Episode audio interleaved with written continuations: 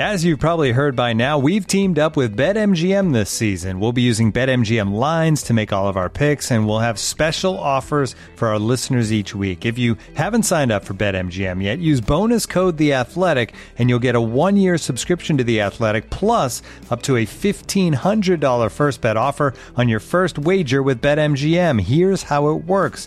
Download the BetMGM app and sign up using bonus code The Athletic. Make your first deposit of at least $10. Place your first bet on any game and claim your voucher for a one year subscription to The Athletic. See BetMGM.com for terms. U.S. promotional offers not available in D.C., Mississippi, New York, Nevada, Ontario, or Puerto Rico. Gambling problem? Call 1-800-GAMBLER. Available in the U.S. Call 877-8-HOPE-NY or text HOPE-NY 467-369 in New York. Call 1-800-NEXT-STEP in Arizona. 1-800-327-5050 in Massachusetts. 1-800-BETS-OFF in Iowa. 1-800-270-7117 for confidential help in Michigan. 1-800-981-0023 in Puerto Rico. First bet offer for new customers only in partnership with Kansas Crossing Casino and Hotel. Don't forget, if you haven't signed up for BetMGM yet, use bonus code The Athletic, and you'll get a one-year subscription to The Athletic, plus up to a fifteen hundred dollar first bet offer on your first wager.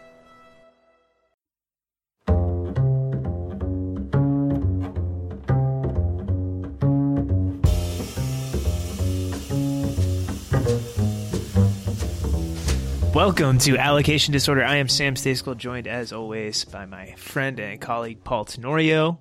Paul, what's going on tonight, man? We got we got MLS to talk about. Yeah, you know, it's been so long since we've talked about MLS, like actual MLS. We, we talked about the salaries last week, but we're Yeah, going to talk about like. I mean, like soccer. soccer. Like, yeah, We're going to talk about soccer that happened in Major League Soccer this week. it's been a while. It has been, but it's also been a while since since the New England Revolution have lost a game. Uh, they're doing pretty well right now. Um, we are going to talk about them and then breaking the all-time MLS regular season points record. We're going to talk about kind of the evolving, ever-evolving playoff picture. Um, you know, I actually went back and I looked at my preseason picks today, and that was not a that was not a pretty picture. Um, so we're going to talk about about the evolving playoff picture, and then we're going to talk a little bit about the coaching openings and who we would hire if we were in charge of the clubs with openings, um, which there could be more of pretty soon, by the way. Um, but we'll we'll stick to the ones that are actually open right now. Uh, it's a tall enough task as is, so we don't need we didn't need to give ourselves more homework just yet. Um, but we we'll start with the Revs. Uh, they beat the Colorado Rapids at home 1-0 on Wednesday night. They had clinched the Supporters Shield over the weekend uh, when Seattle failed to beat Sporting Kansas City. And with the win over Colorado, they moved to 73 points, breaking the record previous record of 72, which was set by LAFC in 2019. It's like the fourth year in a row, basically, that the all-time points record has fallen, which is kind of remarkable. 2017, Toronto did it. 2018, the Red Bulls did it. 2019, aforementioned LAFC. 2020, pandemic, shortened season. Nobody could have gotten there. They only played 23 games. And here we are in 2021. The Revs have done it.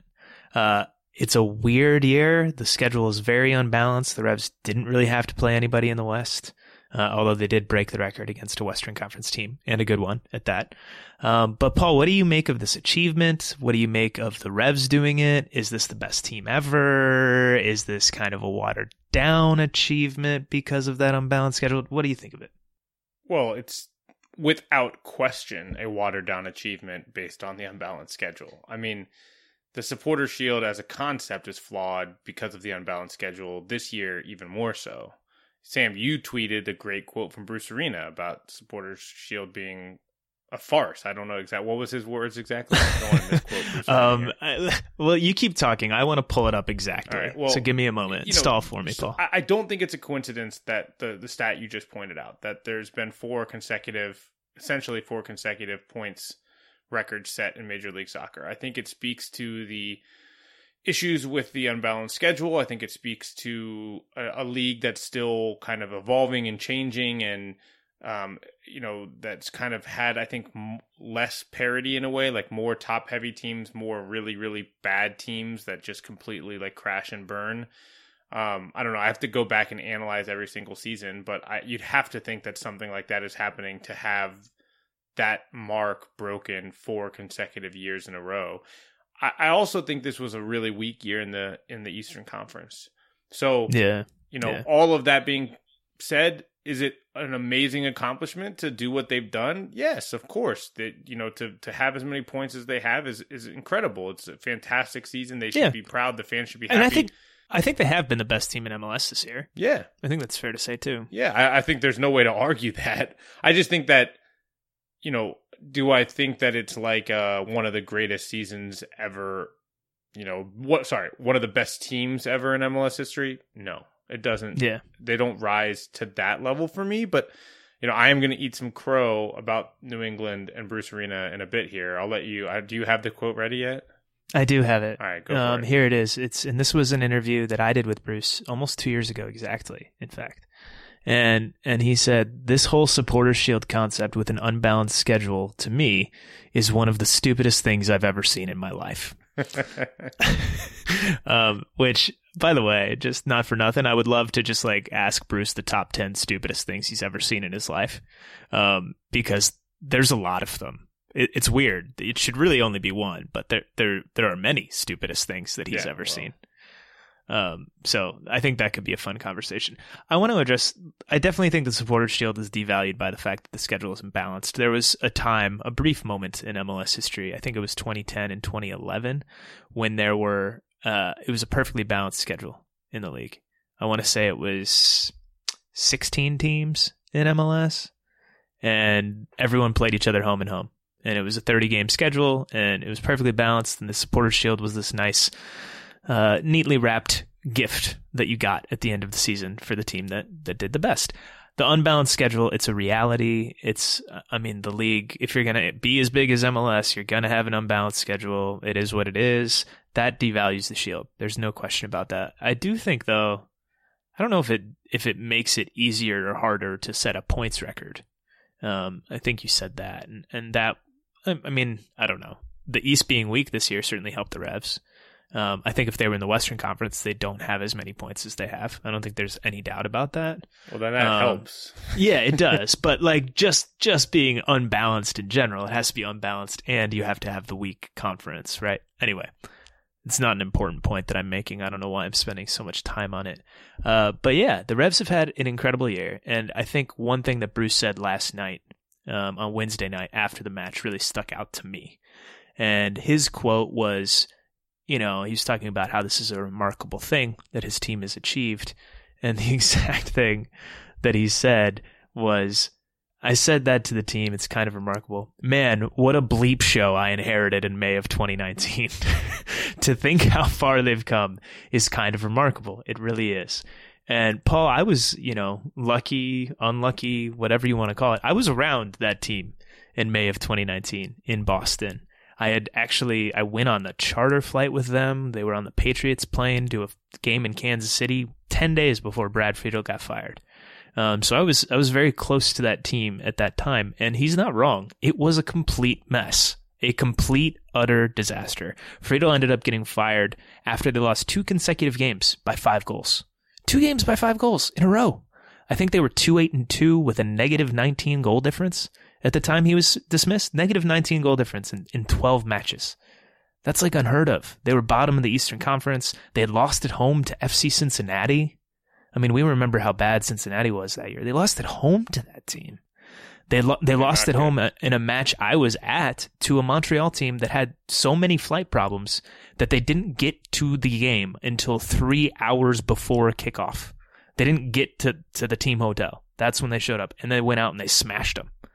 Um, that team was shambles, and this team that he's taken over and has led to the points record features a lot of the same pieces that were on that team back when back when it was a, a bleep show, right? You got Matt Turner. He wasn't really playing when Friedel was fired, but now he's a starter for the U.S. men's national team and the best keeper in MLS. Tajon Buchanan was a rookie at that time. He's now turned into a player who's being signed by a Champions League club and going there after this season. Carles Gil, excellent. Um, DeJuan Jones, another rookie at the time, who's turned into a, a really useful player. Brandon Bye, he was starting some games for the Revs at that time. He's a starter for them still. Uh, Andrew Farrell, you know, that's like that's six starters that I just named that were on that team that he inherited when it was a mess, and here they are, Supporters Shield champions and all-time MLS points records holder, record holder, and I think it's it's a testament to the players, of course, but I think it's really a testament to Bruce Arena and what he's able to do with teams. I think it's pretty remarkable. The guy has something special going on. Yeah, I mean, on that point, I- am looking back at a column I wrote. Yeah, um, I actually read this column earlier today. and while I do that, Sam, could you pull up the 2019 MLS transactions list for me? I know you've got that bookmarked. Yeah, um, I can. This is, uh, and, and, and when I look back at this column, I, I just read it again tonight, and I feel like, you know, when I wrote it, I remember saying like, I'm just going to write what people are telling me. I think I did an okay job. I thought it was worse than it was when I when I opened it. Um, but th- this this one quote sticks with me, and this is what I mean when I I gave a, a platform to somebody. Um, it, as one club executive put it, it feels like a hire for a league that no longer exists. And the point that this executive and others were trying to make at the time was that Bruce was around for the start of TAM, but he wasn't around for the transformative portion of targeted allocation money. He was coaching the U.S. men's national team when the big increase in TAM came along and teams really started to spend and rosters really started to transform. And they wondered whether he could create rosters that had that balance because Bruce's teams in LA typically relied on really good domestic players who kind of outperformed their salary numbers. You know, I, I wrote in this guys like Mike Magee, AJ De La Garza, Todd Donovan, Baggio Sidic, Dan Current Rev, AJ De La Garza, De La Garza. yeah, and Omar Gonzalez. And you know, would that really work in today's MLS? You need you need to be able to show that you can sign international guys beyond just the DPs, and more importantly, that he was going to a club that didn't traditionally spend the way the mm-hmm. Galaxy had spent on on DPs. It's safe to say, you know, and I and I wrote in this piece that Bruce was going to need time to turn things around. He was going to need money. He didn't. He didn't. he was going to need money, and he was going to need support. That he used. He yeah. got money and he got yeah. support Mm-hmm. Um, in fact, one of the people that was quoted in this story saying that he thought Bruce would do a good job is Curt Onalfo, who was shortly thereafter hired as the technical director in New England.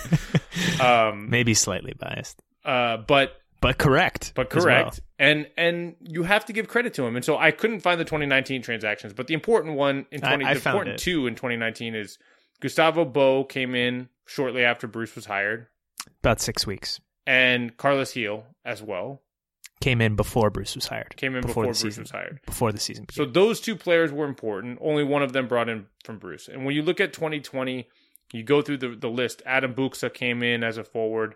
They drafted Henry Henry Kessler. Wasn't great last year, by the way. Right. Matt Polster was signed from Rangers.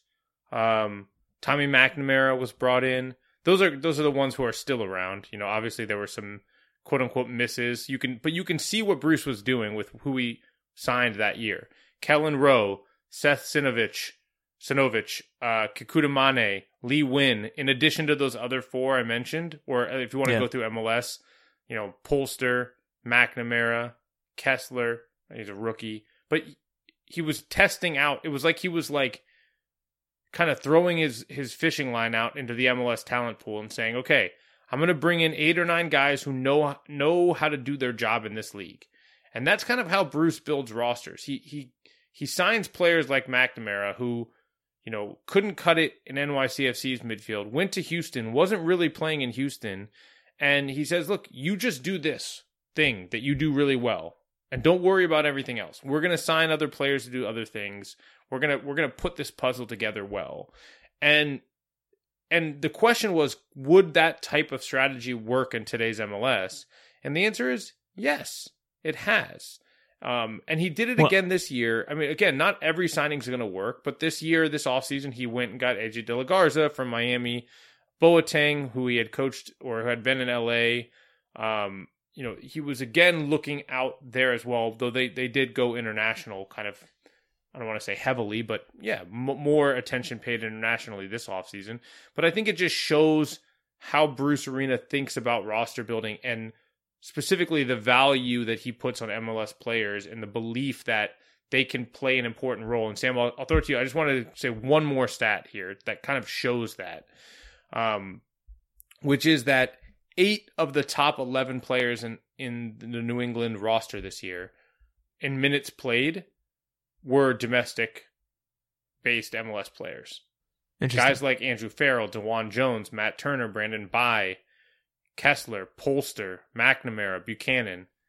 and the other three, I assume, were the DPs. That's right. Gil, The Bou, other- and Buksa. Exactly. And that's and that's what I wanted to hit on because those three have been amazing. Fantastic. Carles Gil is probably the MVP. I think he's got four goals and 18 assists. Uh, Buksa and Bou are both near the top of the Golden Boot standings.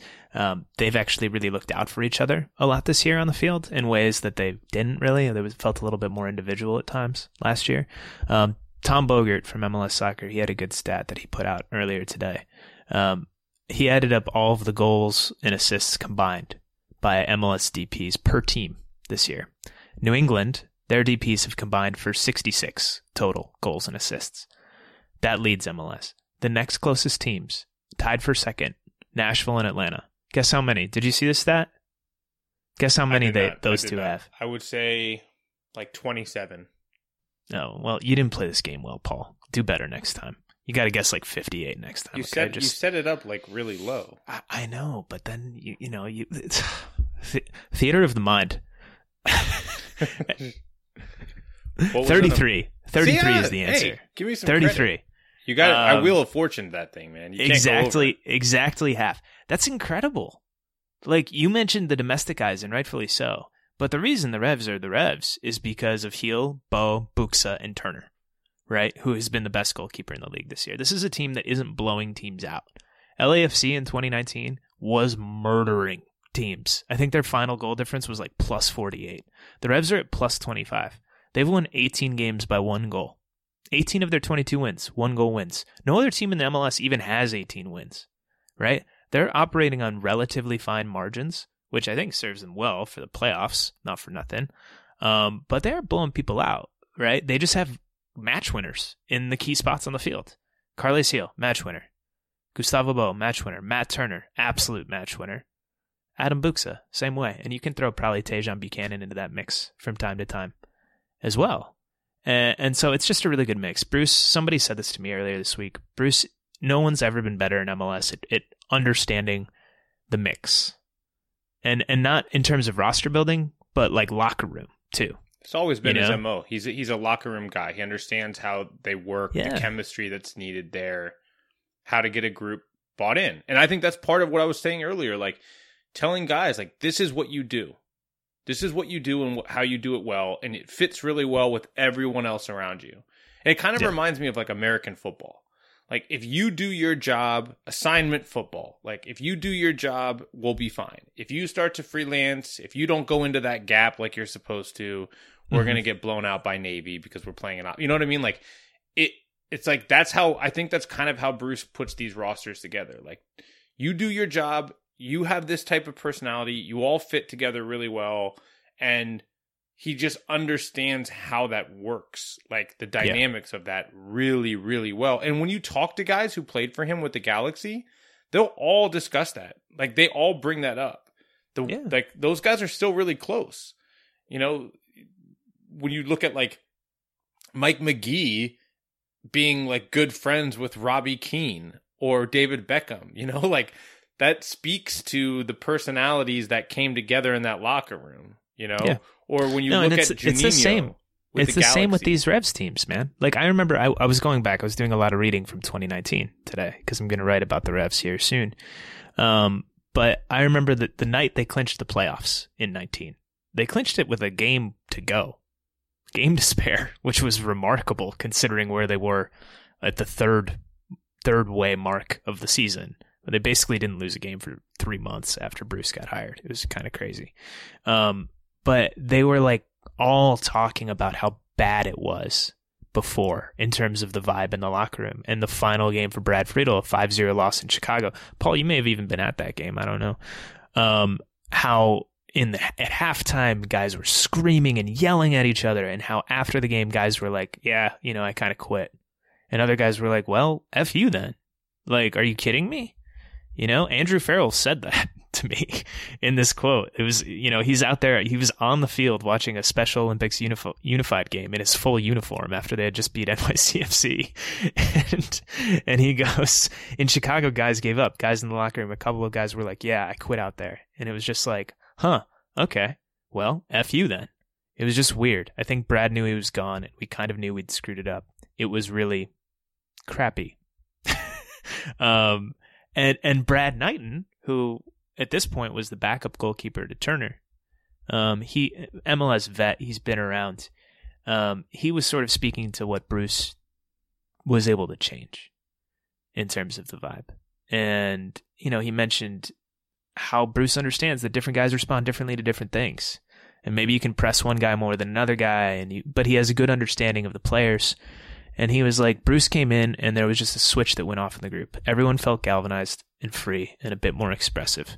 That means a lot. Guys being able to express themselves, not looking over their shoulder, worried about what's going to happen. Guys play free, and I think that was a huge part of it. It being their success. So it, I mean, this stuff matters. Mentality matters, especially in MLS, because the margins are thin. And I remember interviewing Bruce right after he had gotten hired. Sorry, I'm rambling on here, Paul. I apologize. But interviewing Bruce right after he got hired, and he was like, "This team is talented," and I remember being like, "What is this guy talking about? This team's awful," and they were awful. But he's like, "No, this team's pretty good. They got some good players here." I'm like, "Have you watched them?" And he was right.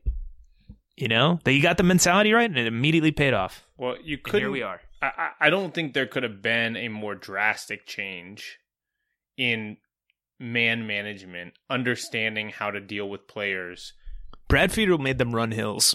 from from Brad Friedel to Bruce Arena. Like like there's also this like I just feel like it also is indicative of like the different types of egos that exist.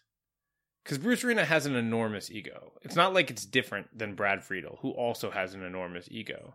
But Mhm. there there you have to compartmentalize.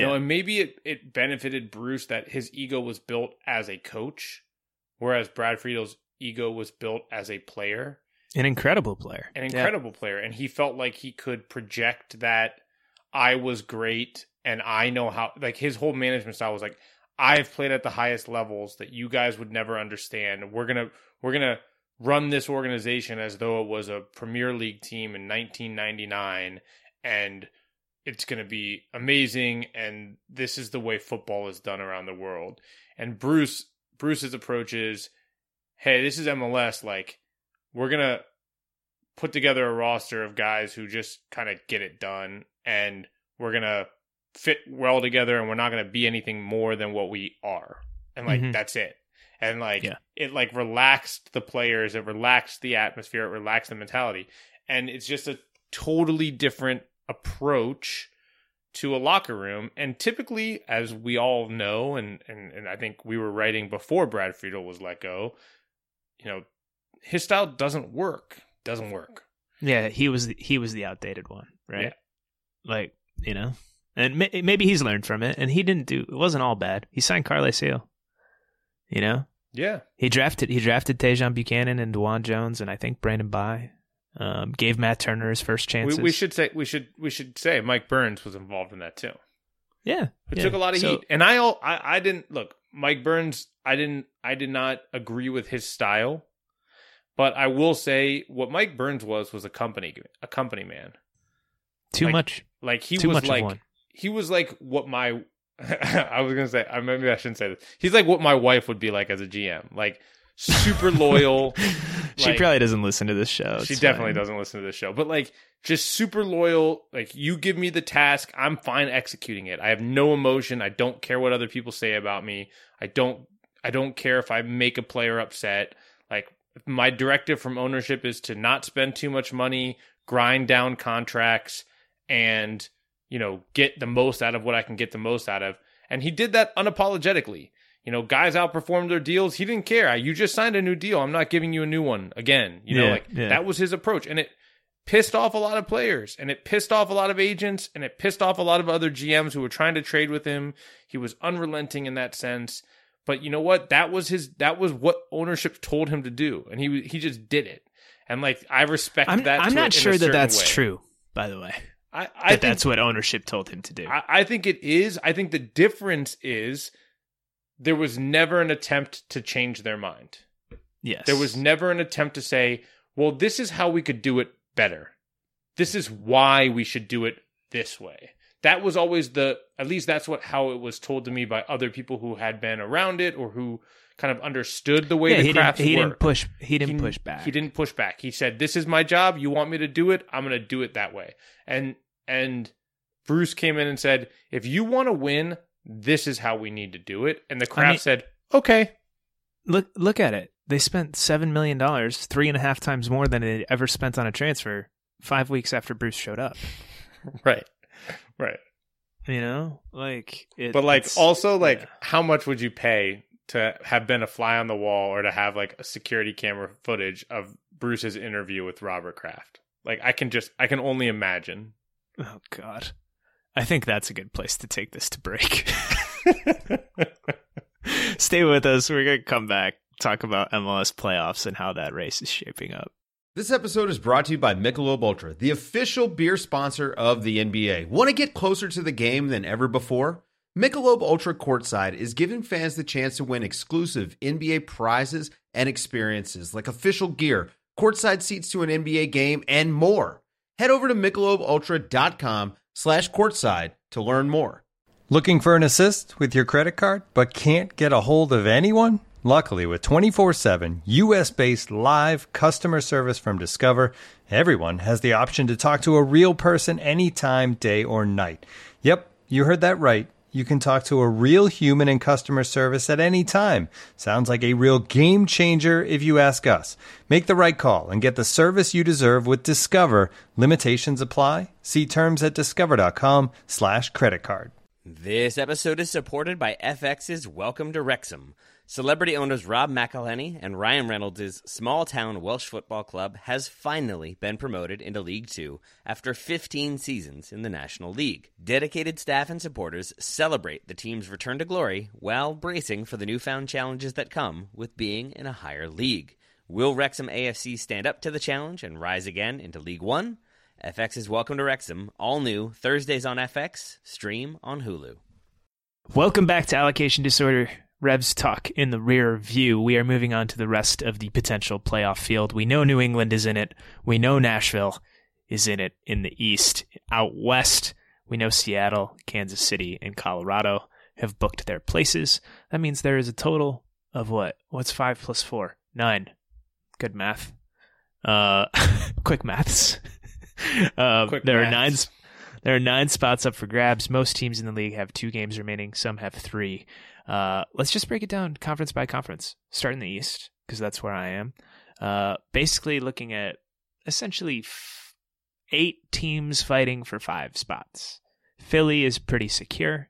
They have 50 points. They're in third, followed by NYCFC and Orlando on 47. All three of those teams have two games remaining. Atlanta is in what sixth at 46 points. They have three games left. Atlanta game in hand on most of their rivals. DC United in the seventh and final playoff spot after their win against the Red Bulls. They have 44 points with two games to go. Red Bull right behind them. They're tied with Montreal. Both of those teams are one point back of DC with 43, and both of them have three left. So they're in, you know, they, they kind of control their own destiny here. Columbus, ninth place, excuse me, 10th place with 41 points. They only have two games to go. Looking pretty unlikely for them. Miami is technically still alive. Paul wants to kill them. I want them to make the playoffs because I cheer for chaos.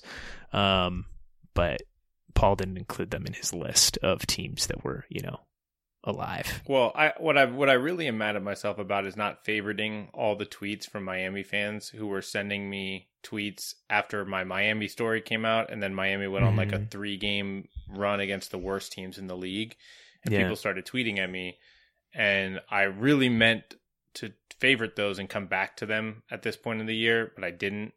It's good for my mental health that I didn't. But if you're listening, if you're one of those people that sent me tweets, haha. Paul, you shouldn't care about these things. You should, you really shouldn't. I have I have so much room in my life to hold on to these things, Sam. you'll you'll never you'll never forget this. Like this, you'll remember this for years, decades even. Anyway, we digress. Uh, let's start with the East. What do you think, man? Who's gonna make it? Who's gonna fake it? Well, I gamed this out. I went through every single game that's left and I just I just based it on kind of those results. I tried to take my emotion of who I want to get in out of it and just based it on the results and then tallied the points after that. All right, you just So in want to go East- through this. You just want to go through this game by game. Start Philly, work our way down. Sure. All right, so Philly's playing at home against Cincinnati and at NYCFC. I have them you got? picking up three of a possible six points. I have them beating Cincinnati, losing to NYCFC, finishing with 53 points. and comfortably in the playoffs. Yeah. Yeah, I agree with that. So then we go to NYCFC. We know we have them beating Philly. I also have them winning at Miami, and I have them going with 53 points, tied with Philly.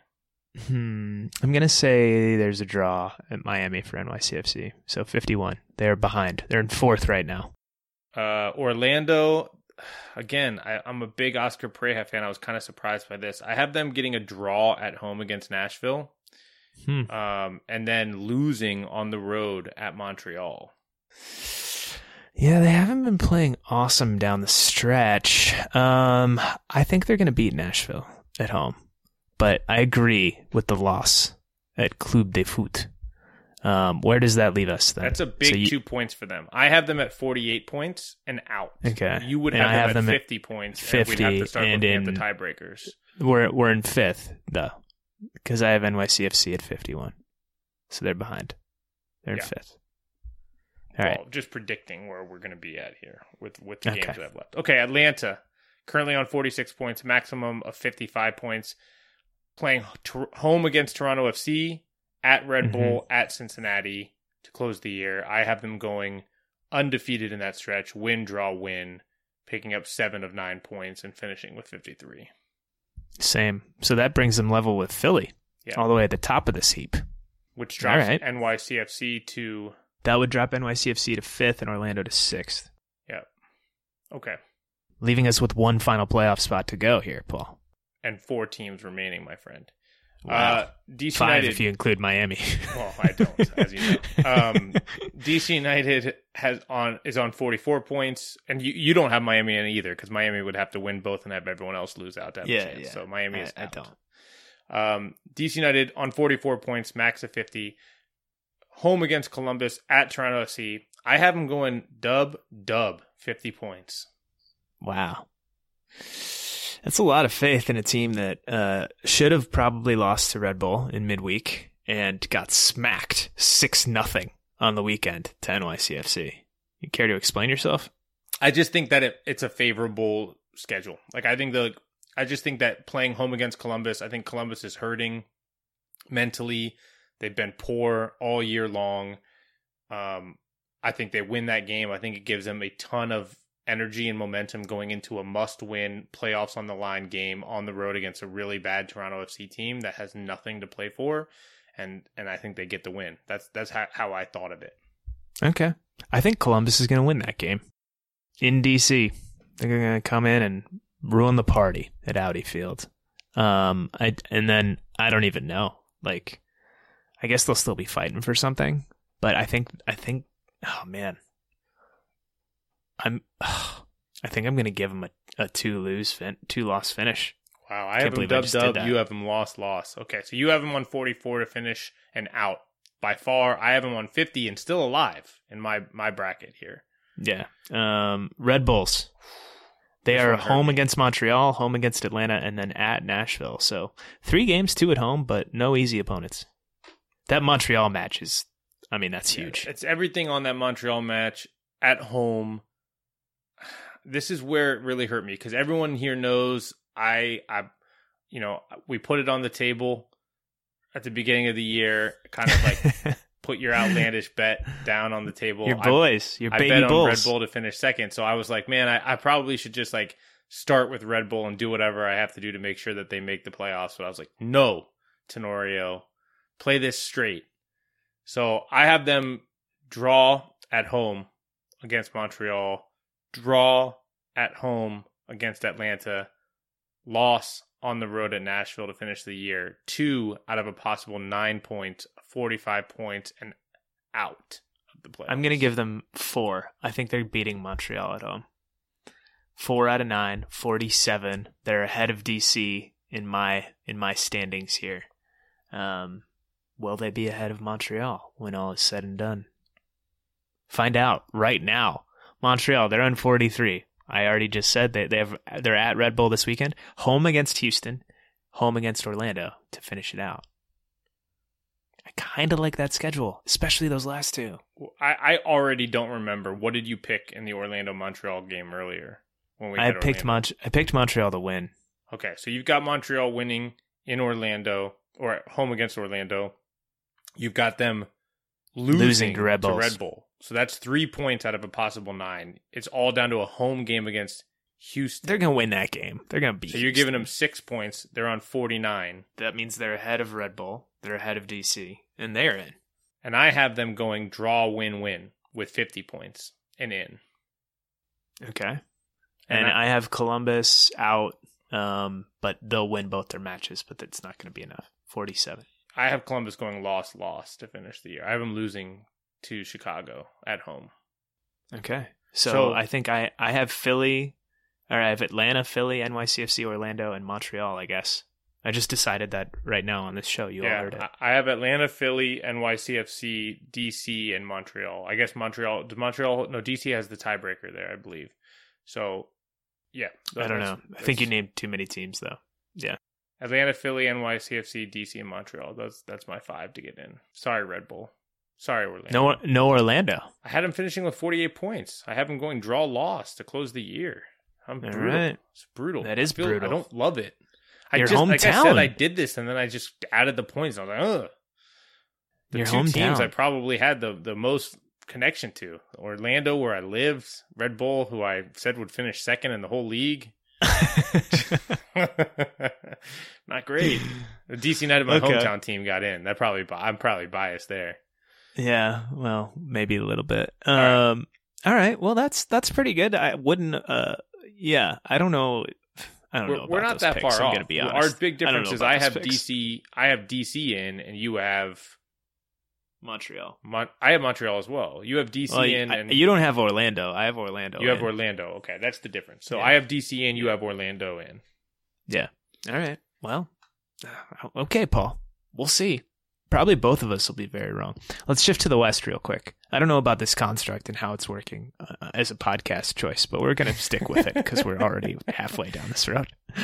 Portland, they are in fourth. They have 49 points. Vancouver, the Whitecaps, the Vancouver Whitecaps on 47 points. What a remarkable turnaround. LA Galaxy 46. RSL after a massive win at Dallas on Wednesday night. Two late goals. They're in seventh on 45, just ahead of Minnesota on 45 and LAFC, both of whom are in on the outside looking in at this stage. So here we go. Everybody, everybody in this group has two games left. Everybody's even. No, but no games in hand. Um, so so pretty straight up.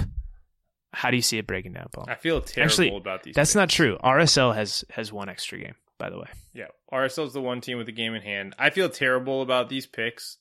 Um, Terrible. Yeah, because the one team I really want to see get in is Vancouver, and Mhm. I, I, I don't have them getting in. I'm gonna play spoiler here.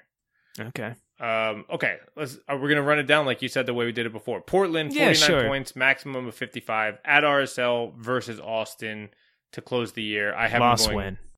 Was that? I have loss win. I have draw win. Okay.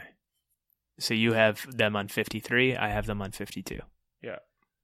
All right. Vancouver. Vancouver on 47 points. A You already put the knife in their back. They've, they've done really well to close the year. Um, at LAFC versus Seattle, brutal It's way to brutal. finish the year.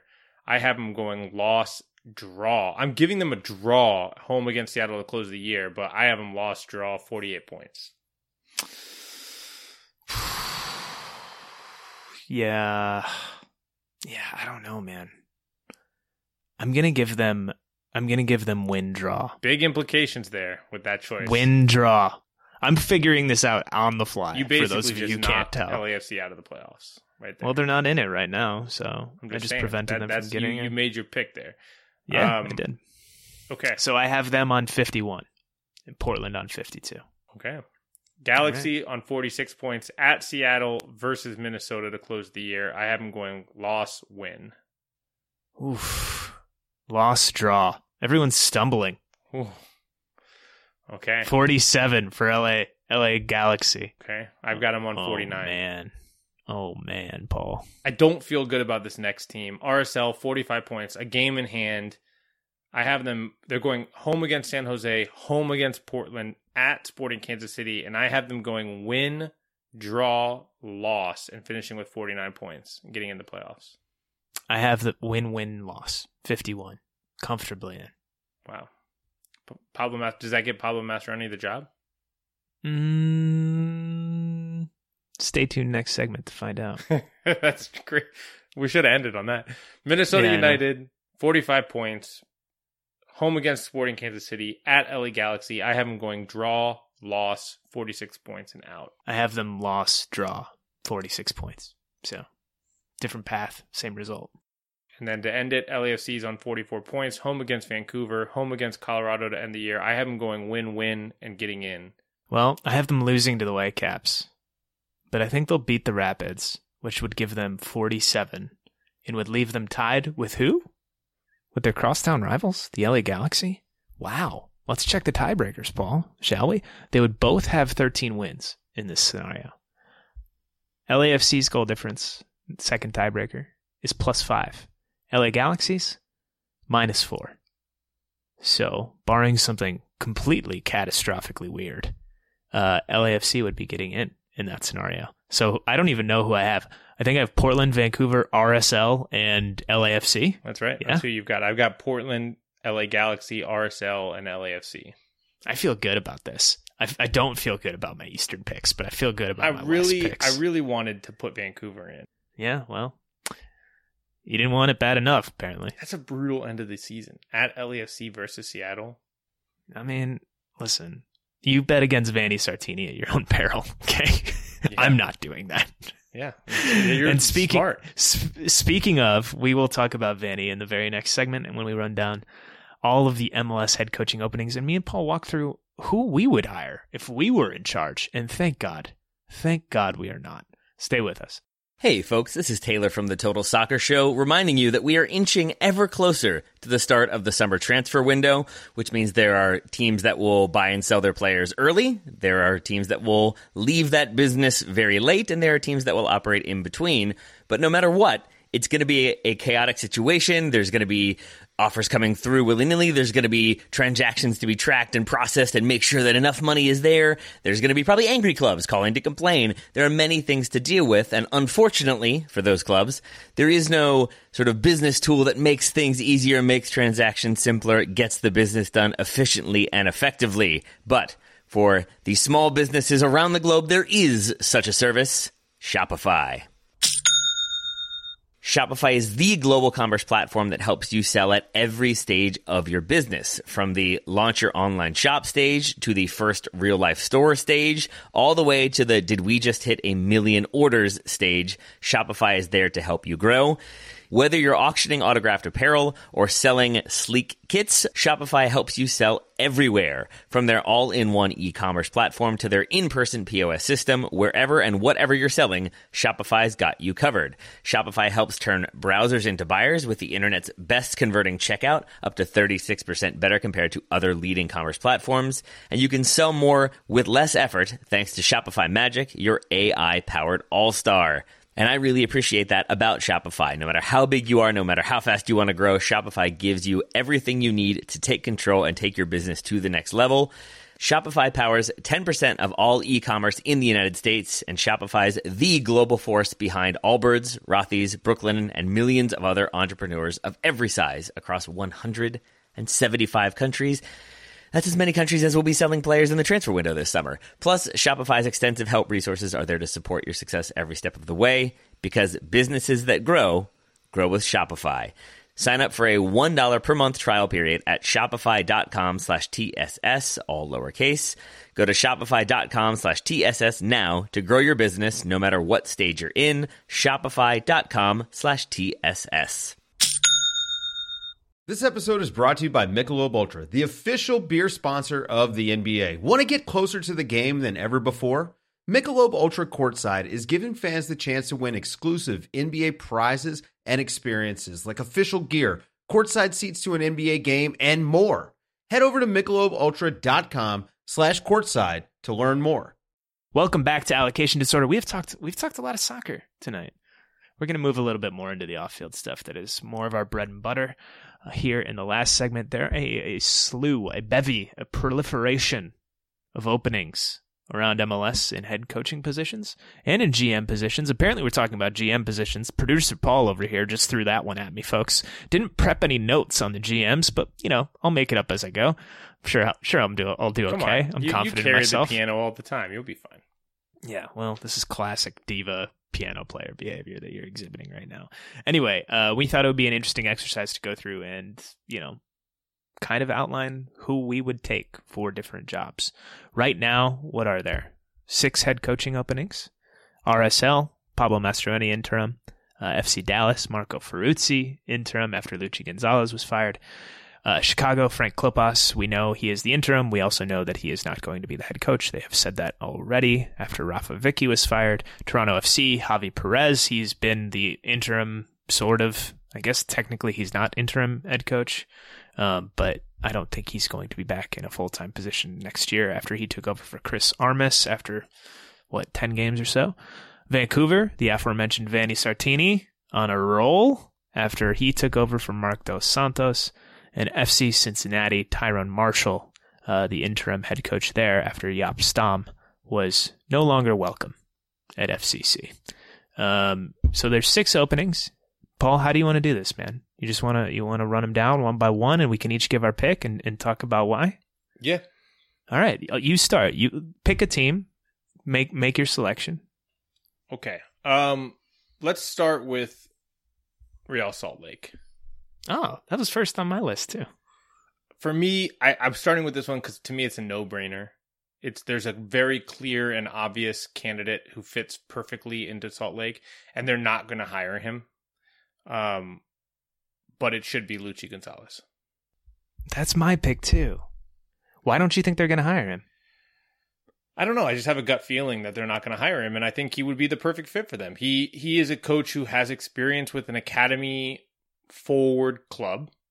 He was academy director at FC Dallas. RSL has a great academy, great facilities. They've kind of gotten away Solid from being an academy. academy Solid team, academy. right? And, and so to bring a guy like Luchi in, who's not afraid to play young players, and also understands how to deal with a low budget team and the expectations around being a low budget team, has had several years as a head coach, has learned from those years, has navigated things that you know non like assistant coaches haven't had to deal with like the think about the FC Dallas COVID situation during MLS's back and having to manage that as a great example has seen players sold while trying to get through a season um I think Luchi Gonzalez is the no-brainer pick for Real Salt Lake.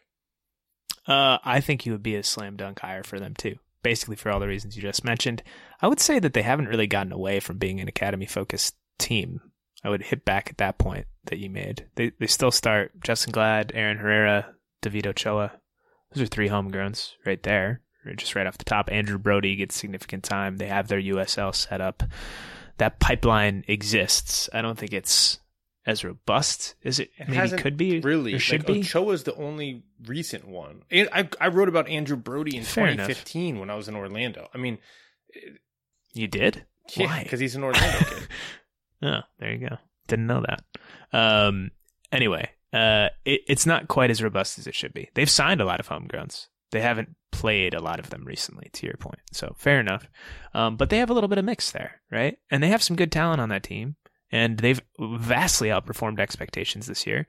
My one thing, uh, you know, I'm more concerned about not about RSL not wanting or hiring Luchi Gonzalez. Might be the other way around. I think Luchi Gonzalez is going to have some interesting opportunities. We know he's been talking to U.S. Soccer about the U20 head coaching job. We know that that's not dead yet, according to what Jon Arnold reported today, our good buddy. Um, RSL doesn't have an owner. We saw Landon Donovan pull out of that head coaching I don't game of musical chairs, chase, race, whatever you want to call it, um, be, because, in part, they don't have an owner, according to Jeff Carlisle's report. You know, and, and it's an unsettled situation, and that's hard for anyone to walk into. So it's not a super attractive landing spot from that perspective.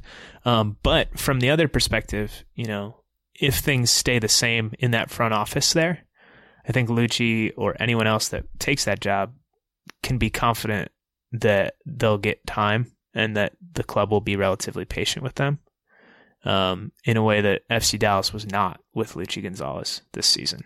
And I'm still very confused about that decision. St- still don't understand it. Like trying So to, I think to that would figure out who they were going to hire for this is is not easy. No, um, it's not. Uh, but anyway, I think that's a pretty natural transition. As a matter of fact, you want to just go straight to Dallas. One last note on RSL. According to reports that I've been able to confirm, Luchi Gonzalez is, is in the running, as is Dom Kinnear, Jason Kreis, former RSL legend as a player and as a head coach.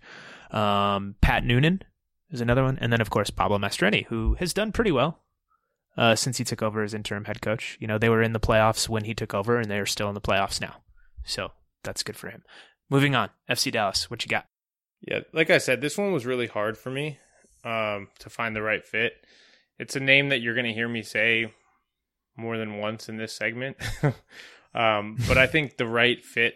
Are you hiring two guy? Are you hiring the same guy on two teams? I, am going to I say I think, think, that's allowed. I think another team should hire this person, but I, I'm fairly confident, like 90% confident, based on our own reporting and of who's who's going into that process or the next stage of that process that that this person's Ah. not in contention anymore.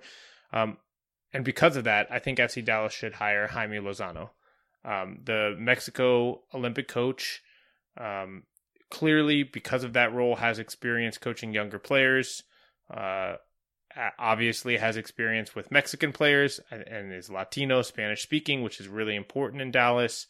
Um, as a high profile name in Mexico, I think would help open FC Dallas to that market and would potentially open them to some players at good level prices. Not I'm talking like a similar to the Tata effect, but not the Tata effect of Miguel Almiron. The Tata effect of Yamil Asad, of Eric Remedi. That level of Tata effect of going for players that you know are quality, that you know well, that also know you and are willing to play for you. And I think Lozano would do that and I think that would really help them because they've struggled on the international market. And I think they could benefit from looking at Mexico a little bit more. I think it's a perfect fit. And that would, you know, the one knock on Jaime Lozano is that he's not a great English speaker, from what I've heard, but that can always be improved. and, and by the way, Oscar Pareja ran that team for years entirely in Spanish. Right. I don't think that's something that they necessarily care about all that much there. Yeah. So that that to me would be I think it would be a home run hire. I think that they I again I, I really do believe that Jaime Lozano is the type of coach right now with his profile in Mexico that would be able to bring some players, maybe from that Olympic team, not the highest profile guys, but that next tier down and and bring them to MLS, bring them to Dallas. Again, could work with younger players, would be able to connect with guys like Jesus Ferreira, Ricardo Pepi because of the Mexican background. That's my pick for FC Dallas. Jesus Ferreira, not Mexican, for whatever it's worth. But I hear your point, and I hear it so much that I agreed with it, Paul. He was also my pick. This is No this way. is boring. Are you serious? Yeah, I'm serious. Um, I don't think he's going to be hired there, and the Hunts have always stayed basically with people they know. Always, basically every single hire they've ever made with FC Dallas, and I think that will continue this time. Um, I don't think it will be Lozano, although I think that would be a cool hire. A Couple of names to look out for. I think Eric Quill, the North Texas SC coach. This was supposed to be Luchi Gonzalez's job, and then Oscar Pareja left for Tijuana. Um, and Eric Quill was inserted into it. Um, he was the 2019 USL League One Coach of the Year. The Hunts know him. They presumably like him. Uh, he, you know, he is. He's been in the FCD system. He doesn't have a ton of men's pro head coaching experience. It's just that North Texas gig, but you know, Luchi Gonzalez didn't have any, so he's got a little bit more than him. Um, I wouldn't be surprised if we saw him. A couple other names to keep an eye on: Peter Luccin, Luccin. I don't. I'm pronouncing that wrong. I'm sure. Uh, he's an FCD assistant. Um, and then you know, one to wild card maybe. Josema Bazan. Oscar Pareja's right hand. He was in Dallas for a long time, king of the asado. Um, he's in Orlando now. Maybe they bring him back. He'd be exciting. You know, he's got a big personality, that guy. So maybe a wild card candidate for you. Um, moving on. Chicago. I'm confident our our picks are going to be different here. All right. Well, Chicago is one. I think they should hire Jaime Lozano. I don't think they're going to. Um, it's a shame. I think Chicago needs to tap more into the Mexican market in general. I think there's a massive. I don't think I know there's a massive Mexican and Mexican American market here in Chicago that mm-hmm. the club would benefit from tapping, trying to connect more to. Um, in many ways, um, I think Lozano would be a really good fit for them. But we reported there are three candidates being flown to Chicago for in person interviews. Those three are not necessarily the three finalists. I think the door has been left open to bring in more people for in person interviews. These are just the first three people being flown in. Mm-hmm. But as I worked on that story, you should name you should name them. By the way, yeah, I will. Ante Razov, Ezra Hendrickson, and Paulo Nagamura. As I wrote about those three individuals, did a little bit of research and reading on them. The more I thought about it, I thought if you're if you're going to go in this direction, very clearly there's an emphasis on domestic experience and hiring someone with an MLS background. Which you better you better not steal my pick. Don't even get really me on this whole diatribe about domestic. I'm clearly I I value domestic knowledge in MLS. I talk about it on the show all the time, but I've got a real bone to pick with people and like what that means and this whole idea of domestic hiring. Um, it's more than just whether or not you have MLS on your resume. That it's just it's more than that. But anyways, I I think Ante Razov's my pick. I okay. He's he's got a ton of history at the club. We know the Fire are keeping Frank Klopas all, as an all time leading scorer. All time leading scorer. Ante and Frank know each other, played together. Current LAFC assistant under Bob Bradley. Played, coached him. coached Chicago. under Bob Bradley. Coached under Sigi Schmid has been waiting a long time for his chance to do this. I, I think for me, if Ante Razov is one of your finalists, even if this is not the final three, if he's advancing to this stage, it's I don't know. I just feel like that's the better direction to go because like okay. I'm not overly impressed with the resume and background of Nagamura or Ezra. It's not like they're looking at Bob Bradley you know, it's not like they're looking at like really, really established coaches here. And so I think Ante is the right pick. I think they should look at an established coach. And I think this is the time for Joe Mansueto to show the world what he's all about. I I, I hope you're going to say the name you're going to say because we're going to end on a certain note too. He needs to go steal Jim Curtin from Philadelphia. Oh, I love it. I love it. Go do it. Go do it you're willing to spend money. You've shown that time and time again on players, on facilities, on you know moving into a NFL stadium that you don't want to stay in permanently and paying sixty five million dollars to do it. Like Joe Mansueto is is a big fish in MLS. This guy throws cash around. Jim Curtin signed an extension earlier this year, I believe. He is under contract. I'm not saying Philly would let this happen, but if if you offer to double his salary and, and Curtin's a Philly guy, right? But he played in Chicago for a long time. Like if if he was going to leave Philly, I would guess that one of the few places it would be for would be Chicago. Um, go make that happen if you're Joe Mansueto.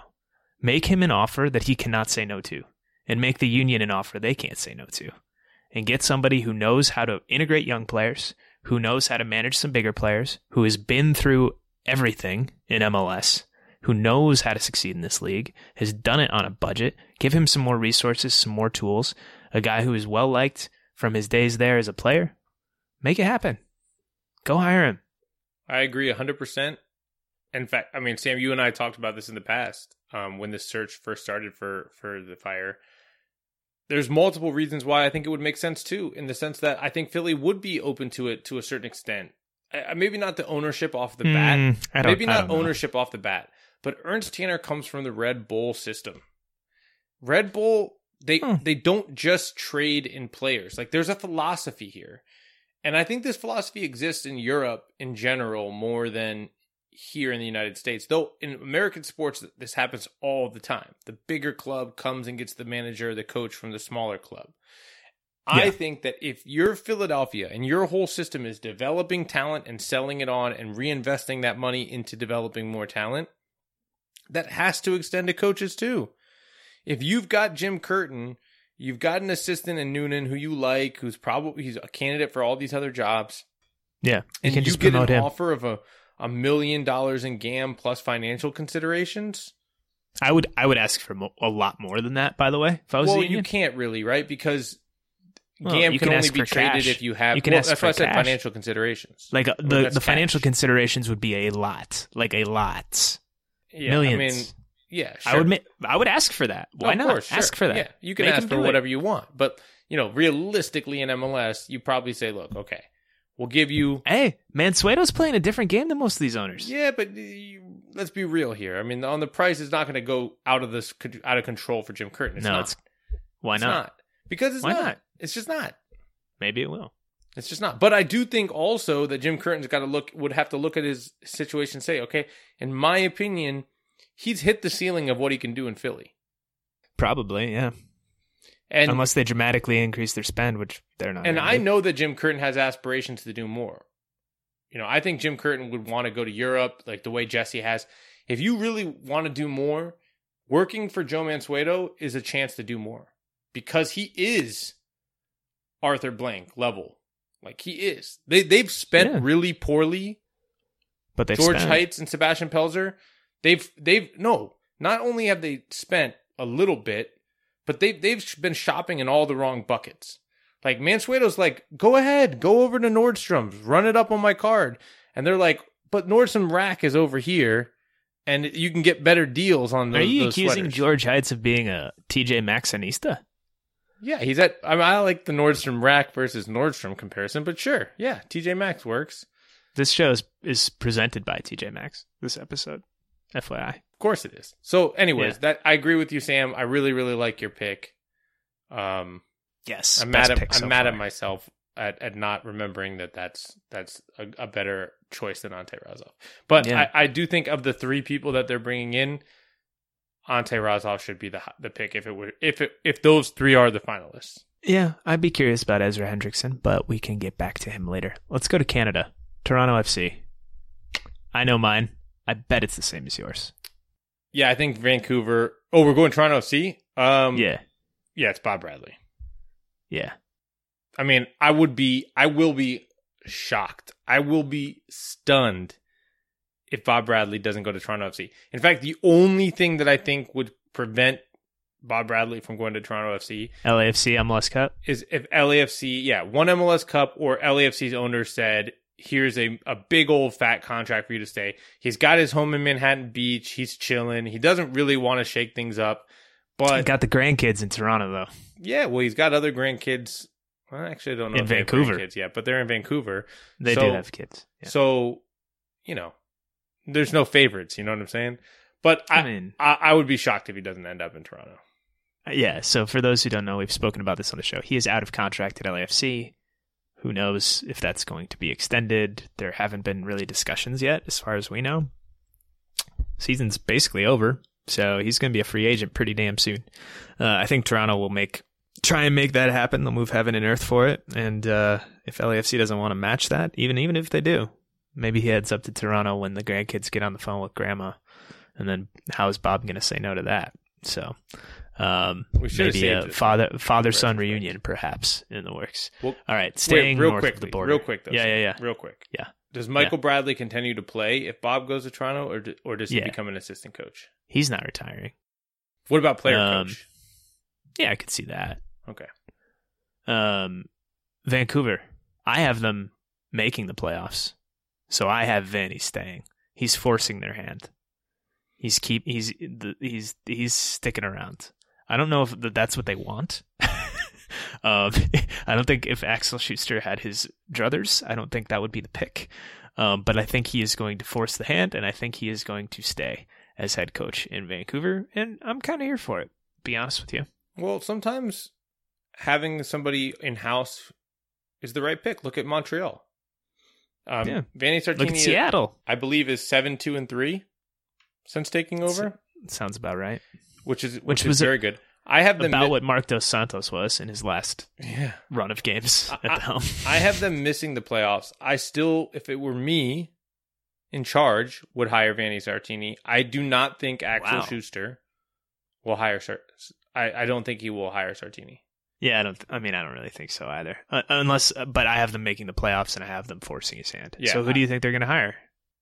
No, I, I don't know. I mean, someone from Germany, somebody who's like not that impressive, but like is made is is like made out to be impressive. It's like, well, he coached Hanover four years ago. Steve Cherundolo. He was probably coaching at Hanover four years ago. he definitely was. Yeah, he definitely was. Maybe, Gotcha. maybe it's Trentolo. Maybe he's the Bob Bradley replacement for LAFC, or maybe it's we'll Ante get there. Are, do you? Are we out of everyone else? No, we still have Cincinnati. Oh yeah, okay. We'll go Cincy and then we'll come back around to LAFC. All right. All right, Who this is this is my off the wall one. So I want you to go first because this is so off the wall that I'll let you make fun of me. Um, Okay. who- I, and by the way, they hired Chris Albright. I would have hired, for the record, I would have hired Will Kuntz. They have a mess of a cap situation. I think Will would have fixed it. I think he would have found Just- the right soccer guy. But they have a mess. They have a mess. They just have a mess. A giant, big old mess. so who who's going to come in to help clean up the mess? Well, uh, I have Jim Curtin leaving Philadelphia, which means Pat Noonan is staying in Philadelphia, and he's going to take that job. So that's off the table. Um, Cincinnati likes to throw money around as well. Uh, they are not so successful all the time in throwing money around in both, you know, making deals happen and then in the deals that they make happen. Um, if I'm Cincinnati, I'm doing the same thing that I'm calling for Chicago to do, and I'm going after Robin Fraser. Uh, he's not going to leave Colorado for Cincinnati, so let's take that off the table right now. I thought you Um, were going to say when you were talking about like doing bad deals and stuff like that. I was like, are you gonna are you gonna say Brad Friedel? But then you just said that Brad Friedel did a bunch of good deals. So then He did actually, like legitimately. He did some bad ones too, but that's every coach or GM. Uh, I think this is the one Ezra Hendrickson gets, Paul. He's been a candidate for years and years and years for different jobs. We know he's interviewing with Chicago. He said that he was interviewing with Dallas. We haven't heard anything about Cincy, but I think I- don't know. I I don't really have much of a reason be, besides just having a gut feeling here. But I think he's the one that they bring in. Will he succeed? Well, the odds are against whoever goes to Cincinnati. but we'll see. That that's the thing with these coaching hires, man. You have no idea. And I was talking to a GM about this just today. Coaching hires, you have no idea. Like a guy can be super impressive in an interview and a complete dud on the job. Anthony Hudson, I think, was a prime example of that with Colorado, right? Um, or he could be a complete dud in an interview and not get a job for years, and then go in and do really well once he gets one. So it's it's really hard to say, but I think this is the one that Ezra Hendrickson ends up in. Well, you know, we'll say some prayers for Ezra Hendrickson. Um, okay, I I I, I really racked my brain. I, I wasn't sure. I will say this: we reported. Are you going Dutch? No, we we reported um that Bradley Carnell is a candidate for the St. Louis job. I have heard that there might be interest in Carnell in Cincinnati, so I want to throw that name out there as as a possibility for this job. The assistant coach for Red Bull, Bradley Carnell from South Africa originally, um, you know, led Red Bull to the playoffs as an interim manager last year. Didn't actually coach them in the playoffs. Um, he's a, he's a candidate. I have a totally. I was just thinking to myself, like, who would want this job? It's kind of like RSL in that way. In one sense, it's a good job because the owners want to spend. In the other sense, it's a terrible job because Jeff Berding is involved in soccer operations and you're multiple years away from competing. So you have to have somebody, in my opinion, who can come in and survive. Like put together a team and then organize and organize the team in a way to just try to scrape by and get a lot and get the most you can get out of this this rebuild for two years. Are you are you about to drop Dom Kinnear on my head? No, I'm not. I wanted to I, I wanted to go outside the box. I wanted to go with somebody who just wants a chance. And so I was like thinking and thinking and I was like, "Oh no, this is my bias coming in cuz this name definitely wouldn't come in my head if I didn't know him." But I do. And there's Who is your pick? stick with me. God- Can you let me get God. to it on my own time no, without it's been three minutes. Just say the name. Anthony Pulis. Ant Pulis is currently an assistant coach in Miami. Yeah, You know, obviously- a great year. The son of Tony Pulis. Um, Former Stoke manager, if you're longtime manager in England. and who has a reputation for coming in, organizing teams, keeping them from being relegated. Ant is a mix of his dad and his biggest kind of influence here in the United States, which which is Adrian Heath. He he learned a lot playing under and coaching under Adrian Heath in Orlando. Fo- coached in St. Louis too, right? coached in St. Louis, and, and actually, when I went back and looked, his record was very poor. Was 19, 24, and 20 for Orlando City B, which was his first coaching job, which was a disaster of a USL team. Of course, like Orlando City put no money into it. It was like a mess. They had guys coming up and academy players and guys being sent down, and every week was a totally different roster. It was such a mess. Um, USL first couple years he did really really well. The last year, not they missed the playoffs by a point. Um, but I, I think Ant would I think Ant would make sense. He he would he would survive. He would organize the team. He'd get the he he just is really if you ever meet or talk like I just have this memory of Ant when he first got hired doing interviews with his hands tucked behind his back, very professional, very organized. Um, Does he wear a hat all the time? no, like no, that's dad? James O'Connor. Oh, well, his dad too. But I actually, I just think he's kind of an under radar, under the radar guy who has just struck me as being very impressive, and I think that he would, I think he would fit this sh- this very poor bad job, um, and I think he would do well. I mean, there. honestly, the way you described it, it made me think that this is a job for Big Sam Allardyce. And on that note, wait, thank you for listening to Allocation Disorder. This show has gone on way too long, Paul. We are going to do the I, GMs I another cannot time. end. I'm sorry, Sam. I, I cannot let you end. We have to replace Bob Bradley at LAFC. How dare you? We have him we don't. leaving. You can't not replace him. And there's only one replacement that makes sense at LAFC. It is El Piojo. Piojo to LAFC. The show is over. Thank you. Big Sam and Piojo, co-managers of LAFC. Thanks for listening to Allocation Disorder. We'll be back next week.